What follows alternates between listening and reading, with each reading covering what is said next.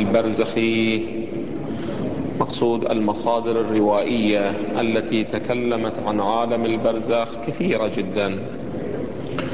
ولكنه أنا واقعا أريد من الإخوة بأنه لا أقل يراجعون هذين الكتابين للوقوف على دورة روائية من عالم البرزخ. يعني ماذا يقول أئمة أهل البيت عليهم أفضل الصلاة والسلام عن عالم البرزخ؟ أشرنا في البحث السابق إلى المصدر الأول وهو كتاب تسلية الفؤاد في بيان الموت والمعاد. والمصدر الثاني هو البحار وبعد ذلك أيضا سأشير إلى أي جزء من البحار والمواضع التي تعرض لها صاحب البحار وذكر هذه المطالب. طبعا البحوث الموجودة في البرزخ مفصلة جدا. مثلا هذا الكتاب تقريبا حدود المئة صفحة منه مرتبطة بعالم البرزخ. كذلك صاحب البحار يتعرض حدود سبعين إلى ثمانين صفحة لعالم البرزخ ولكنه نحن نحاول أن لا نطيل الكلام فيما يرتبط بهذه المباحث. أحاول من هذا اليوم لمدة يومين أو أقل أو ثلاثة نقف على بعض الروايات التي تكلمت عن عالم البرزخ.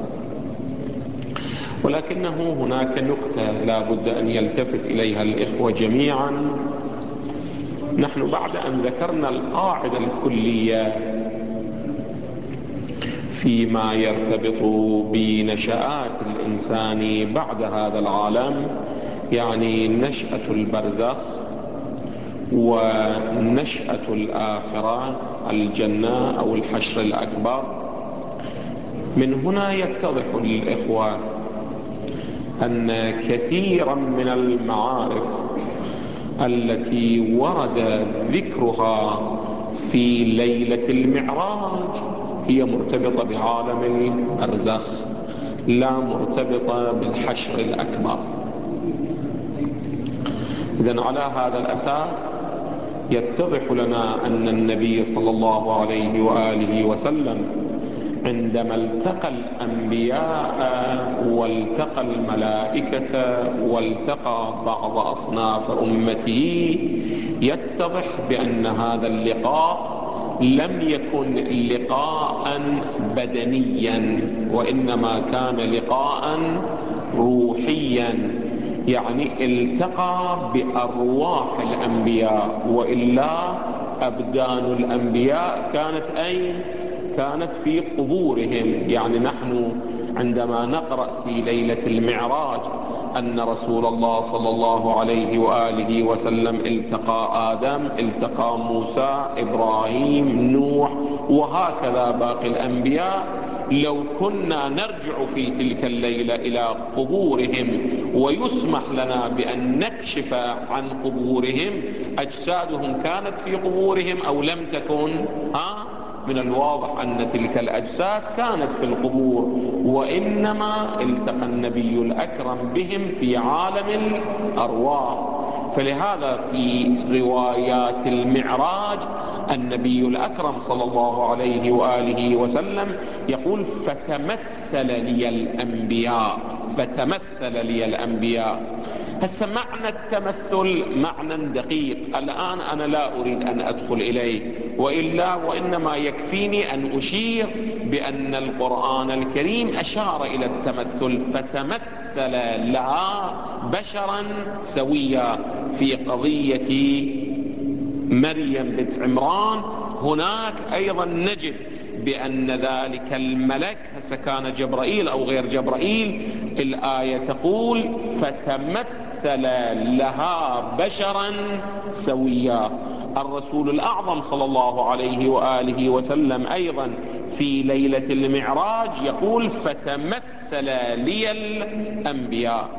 من هنا يتضح لنا بأنه نحن عندما نتكلم عن المعراج لا يتبادر إلى ذهن الإخوة أنه كل المعراج بكل مراتبه ومقاماته لا بد أن يكون ماذا؟ جسديا لأن بعض مراتب المعراج لم يكن مرتبطا بعالم الجسد وإنما كان مرتبطا ماذا؟ بعالم الأرواح لا بعالم الأبدان. هسه هذا بحث موكول إلى بحث المعراج وحقيقة المعراج وماذا تمثل للرسول الأعظم صلى الله عليه وآله وسلم في ليلة المعراج.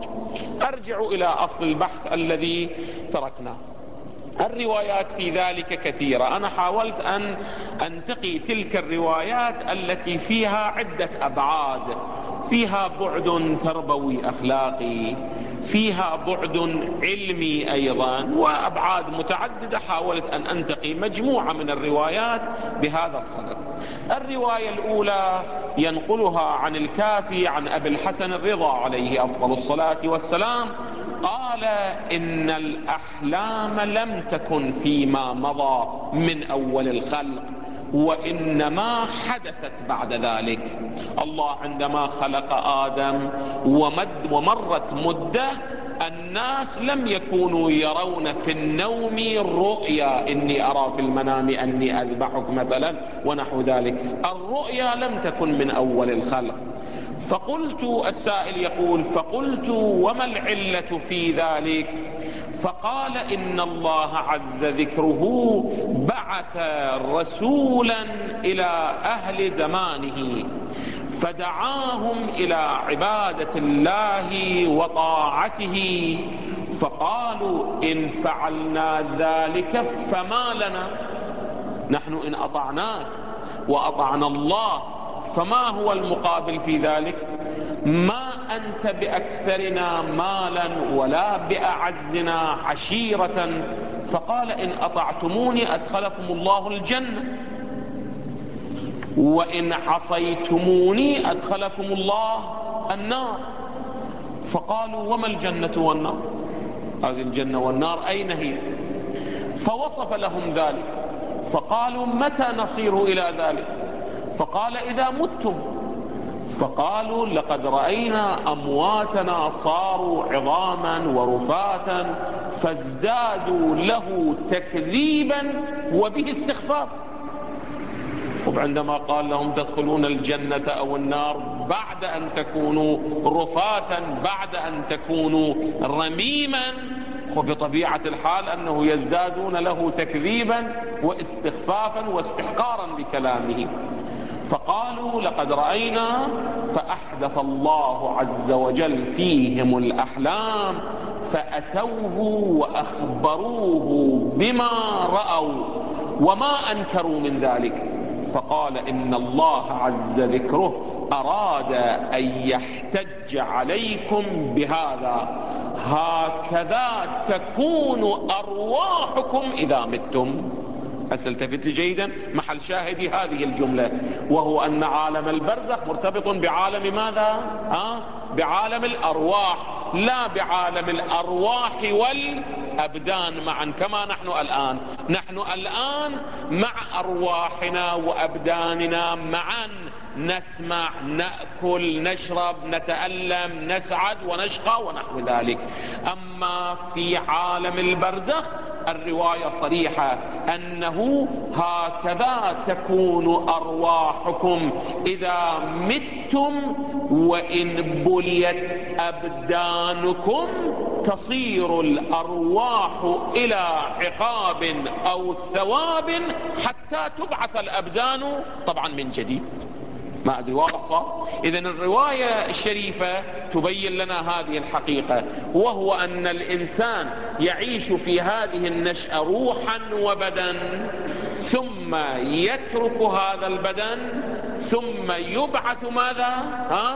ثم يبعث ليحشر بدنا وروح ها؟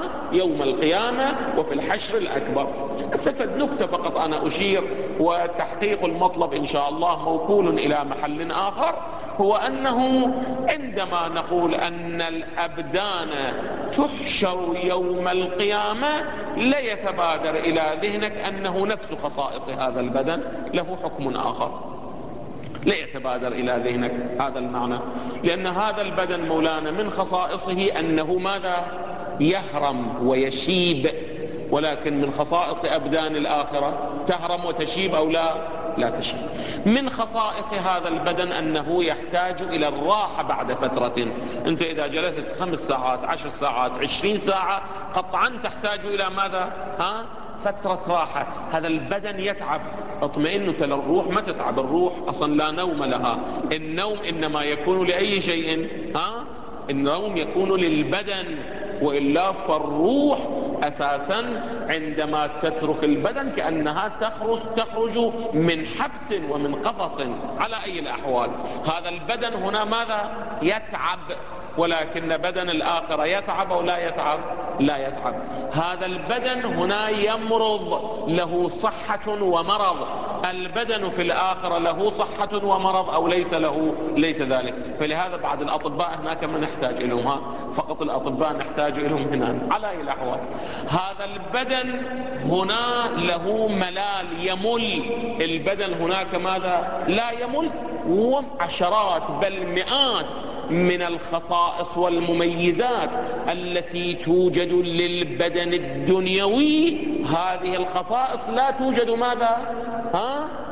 قل معي للبدن أخرى. خلي ذهنك يمي إذا أنا عندما أقول لك بأنه يوم القيامة يحشر الناس مع أبدانهم ليروح ذهنك إلى هذا البدن الدنيوي. فإن هذا البدن الدنيوي له خصائصه المرتبطة بهذا العالم. والله سبحانه وتعالى يحشره إلى بدن آخر له خصائص ماذا؟ له خصائص أخرى. فلهذا قالت الآية المباركة يوم تبدل الأرض غير الأرض. يعني توجد أرض أو لا توجد أرض؟ توجد ولكن هذه الأرض أو غير هذه الأرض. يوم تبدل الأرض غير الأرض. والسماوات. يعني يوم تبدل السماوات ها غير السماوات. إذا يوجد عندنا أرض وسماوات. نعم. يوجد عندنا أرض وسماوات ولكن نفس هذه الأرض والسماوات أي أو غيرهما لا. هذه الأرض والسماوات والسماوات مطويات بيمينه. يوم نطوي السماء كطي السجل للكتب. أصلا ننهي هذا العالم. ننهي عالم فلهذا النجوم انتثرت الكواكب انتثرت البحار سجرت. أصلا تجد كل نظام نظام المادة الله سبحانه وتعالى يبدله إلى نظام آخر. فلهذا تجد أن آية سورة الواقعة تقول وننشئكم فيما لا تعلمون. نبعثكم إلى نشأة. هذه النشأة تعلمون خصائصها أو لا تعلمون خصائصها؟ ها؟ لا تعلمون. وننشئكم فيما لا تعلمون. على أي الأحوال. ومن هنا ومن هنا من أهم الفوارق التي تجدها موجودة بين هاتين النشأتين تجد هذه الخصوصية وهو أن هذه النشأة نشأة فيها عمل ولا حساب وتلك نشأة فيها حساب ماذا؟ ها؟ ولا عمل. فلو كانت كان هذا البدن هو ذاك البدن. خب لماذا يسمح لهذا البدن؟ هنا يكتسب عملا ويكتسب أجرا ولكن هناك لا يسمح له. هذه تكون مسألة جزافية عند ذلك. المهم هذه النقطة لابد أن تكون محفوظة. إذا الإنسان في الدنيا روح مع بدن مادي بحسب اصطلاحات علمائنا. خلي ذهنكم يمي أنا أذكر الاصطلاح حتى الإخوة إذا شافوا في كتاب يفهمون شو يقولون. يفهمون المعنى. وفي البرزخ روح بلا بدن مادي. وفي الآخرة روح مع بدن جسماني. هسه الفرق بين المادة والجسم ما هو؟ له مقام آخر الآن ما أدخل فيه. فقط كاصطلاح هذا اصطلاحات علمائنا هذه الروح في الدنيا. روح أو الإنسان روح مع بدن مادي. وفي البرزخ روح بلا بدن. وفي الآخرة روح مع مو مع مادة. وإنما مع جسم. هسه الجسمية غير المادة والمادة غير الجسمية في الدنيا متلازمان في الآخرة منفكان. إن شاء الله إلى أبحاث إن شاء الله إلى أبحاث المعاد إذا وفقنا لذلك. سيدنا أحد أساتذتنا الكبار كان في مجلس الدرس هكذا يقول لنا يقول يا أخي أنا أستغرب من الناس. يعني من عموم الناس ها وأنا وأنت منهم ها. أنه أنت جنابك إذا تريد تسافر إلى منطقة ما تعرف ذيك المنطقة. افترض تريد تسافر إلى أوروبا.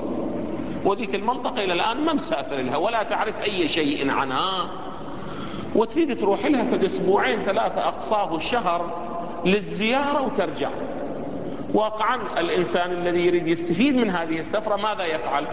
يسأل عن تضاريس المنطقة عن جو المنطقة عن المناطق الجميلة في المنطقة عن الأمور المفيدة والنافعة في تلك المنطقة. وهكذا وهكذا وهكذا.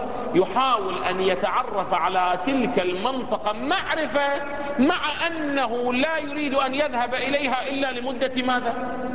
ها؟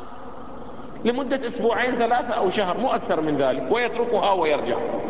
ولكن ما بال الإنسان يريد أن يذهب, يذهب إلى عالم ويعيش فيه ما لا نهاية له.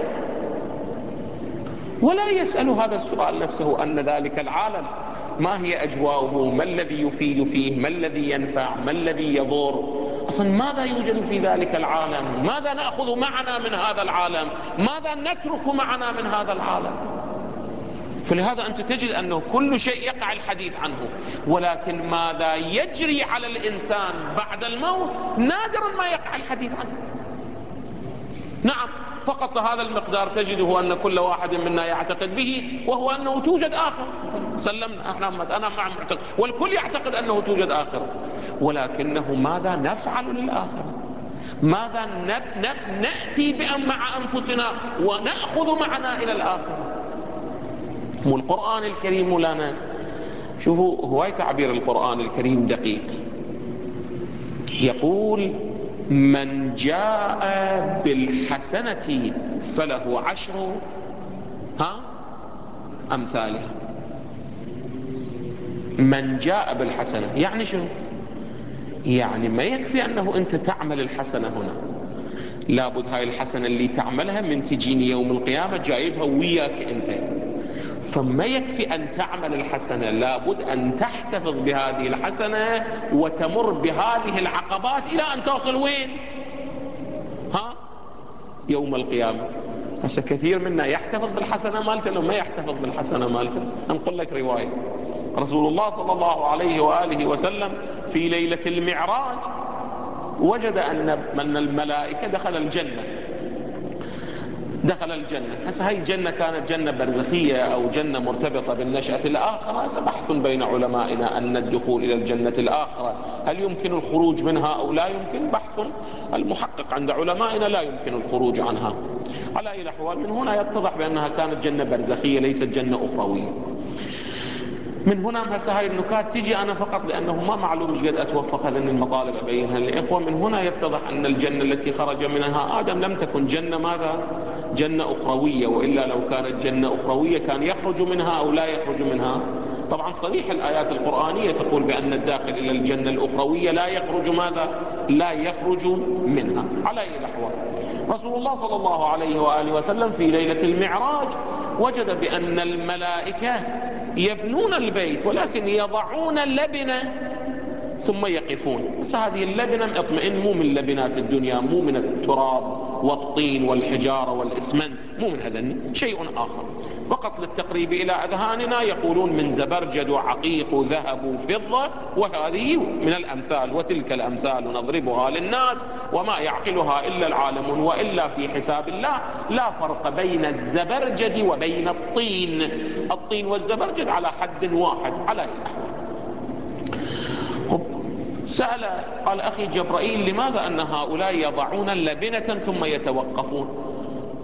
قال أخي رسول الله أخي محمد ينتظرون المدد من الأرض. قال وما المدد من الأرض؟ قال قول المؤمن سبحان الله. فإذا قال المؤمن سبحان الله وضعوا له ماذا؟ لبنة. ثم إذا قال والحمد لله ولا إله وهكذا فكلما جاءهم المدد من الأرض ماذا؟ فلهذا ورد في الرواية وهو من, من, من ضرر الروايات أن الإمام الصادق قال الجنة قيعان غراسها سبحان الله. الجنة قيعان أرض الموات. إذا أردت أن تزرع فيها شيئا ماذا تقول؟ ها؟ هنا تضع فيها نبتة تخرج تفاحة. هناك تقول ماذا؟ سبحان الله الله يعطي. الجنة قيعان غراسها ها؟ سبحان الله. ومن هنا يتضح لك معنى أن الدنيا مزرعة الآخرة. شنو؟ مو مزرعة الآخرة يعني أنه أنت هنا تزرع ما أدري كذا هناك يطلع كذا. لا لا لا حساب آخر. لا. رسول الله صلى الله عليه وآله وسلم عندما جاء رجع من المعراج من ليلة المعراج وجلس بين أصحابه نقل لهم ما رأى أو بعض ما رأى.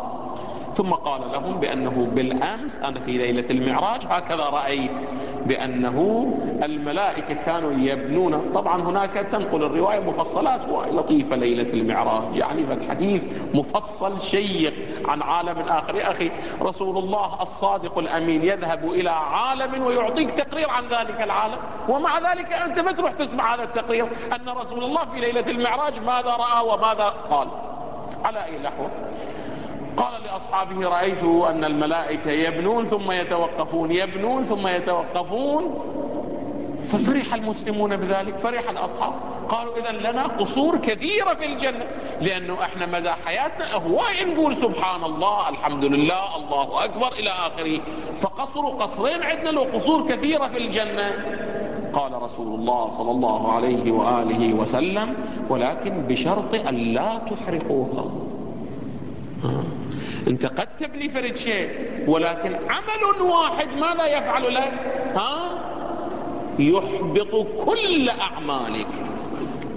يحبط كل أعمالك وأنت لا تشعر. عمل صغير جدا جدا صغير. تعتبره أنت من الصغائر أيضا.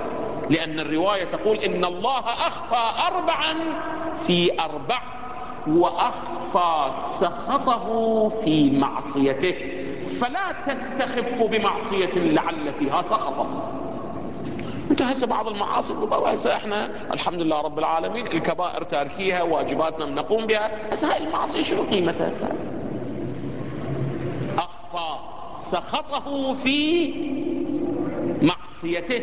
فلا تستقلوا لا تستخفوا بمعصية لعل فيها ماذا؟ لعل فيها سخط الله سبحانه وتعالى. ومن هنا يتضح لكم معنى من جاء بالحسنة فله عشر أمثالها. مو فقط عمل الحسنة وإلا عمل الحسنة وأحرقها في هذه الدنيا. لها قيمة وليست لها قيمة.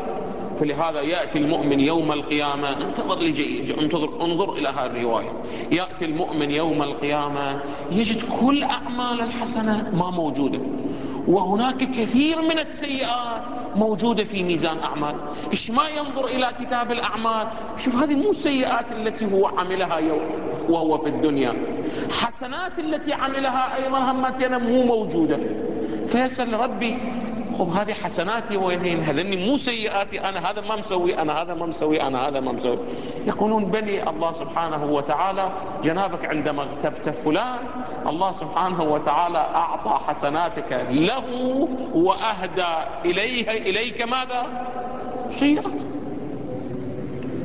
والعكس بالعكس بعض المؤمنين يذهبون يوم القيامة يجد حسنات كثيرة أكو في ميزان أعماله يسأل إلهي أذني ما مسوين أنا يقول بلي فلان أهداها إليك. فلان أهداها إليك. رواية عن الرسول الأعظم صلى الله عليه وآله وسلم. رسول الله صلى الله عليه وسلم كان يجلس يعظ الناس فوعظهم بمسألة الغيبة. أيحب أحدكم أن يأكل لحم أخيه ميتا فكرهتموه؟ الرواية تقول بأنه بعد أن ذكر الرسول الأعظم صلى الله عليه وآله وسلم آثار الغيبة وأنها أشد من سبعين زنية بأمه في البيت الحرام. هذه في الروايات عجيبة مسألة الغيبة عجيبة مسألة الغيبة. ها؟ سلمان قام من مجلسه قال يا رسول الله أقول الذي هو فيه. أنا ما قايل فرشي من عندي. أنا استغبته ولكن هذه الغيبة كان لها واقع حقيقة. هسه البعضهم يتصور بأنه إذا قال بأنه أنا قدامهم أقول هاي الغيبة بعد صارت جائزة. تقول له بابا ليش تستغيبه؟ يقول لا أنا قدامهم أقول. هسه كأنه إذا قدامه يقول يعني الغيبة بعد شنو صارت؟ ها؟ جائزة محللة. على أي الأحوال؟ قال يا رسول الله أقول الذي هو فيه. قال نعم تلك الغيبة. أما إذا قلت الذي ليس فيه فذلك البهتان وهو أعظم من الغيبة. بل هذا اللي أنا دا أقوله هذا إذا قلت الذي هو فيه. أما إذا أنت افتريت عليه أما إذا أنت قلت كذبت عليه وكنت مرة إنسان جاهل مرة إنسان متعمد يعلم. أصلا طريقته يخليها في, في, في عمله وفي أشيائه أنه يكذب ويتهم الناس. فتلك أعظم من الغيبة. فذلك البهتان وهو أعظم من الغيبة على أي الأحوال؟ هذه الرواية الأولى. إحنا هواي روايات خلينا حتى نقرأها هذا اليوم. قال هكذا تكون أرواحكم إذا متم وإن بليت أبدانكم تصير الأرواح إلى عقاب حتى تبعث الأبدان وبينا بأنه تبعث الأبدان يعني مو هذه الأبدان مو هذه الأبدان. وإلا هذه الأبدان لعلها تبدلت إلى مئة إنسان وحيوان ونبات. صحيح مو صحيح؟ ها؟ صحيح مو صحيح؟ هذا بدنك صار تراب ثم صار جزءا ماذا؟ ها؟ في بدن إنسان آخر ثم مات الإنسان الآخر ثم صار ماذا؟ تراب. ثم صار إلى بدن, بدن إنسان ثالث ورابع وخامس ولعله تستمر هذه الدورة مئات المرات ولعله جزء واحد من بدنك يدخل في تكوين ماذا؟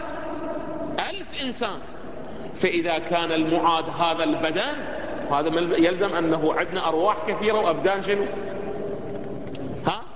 قليلة يصير عندنا نقص في الأبدان يعني عجز في الميزانية يصير. يعني عندك أنت كذا مليار روح ولكن عدد الأبدان اللي عندك إيش قد أقل مساوية لها ها؟ جزما أقل منها إذا كانت نفس هذه الأبدان. ومن خلالها بعد لعله تحل شبهة نظرية الآكل والمكؤول اللي موكولة إلى محل آخر. بقية الأحاديث إن شاء الله تأتي. غد والسلام عليكم ورحمة الله وبركاته. اللهم صل على محمد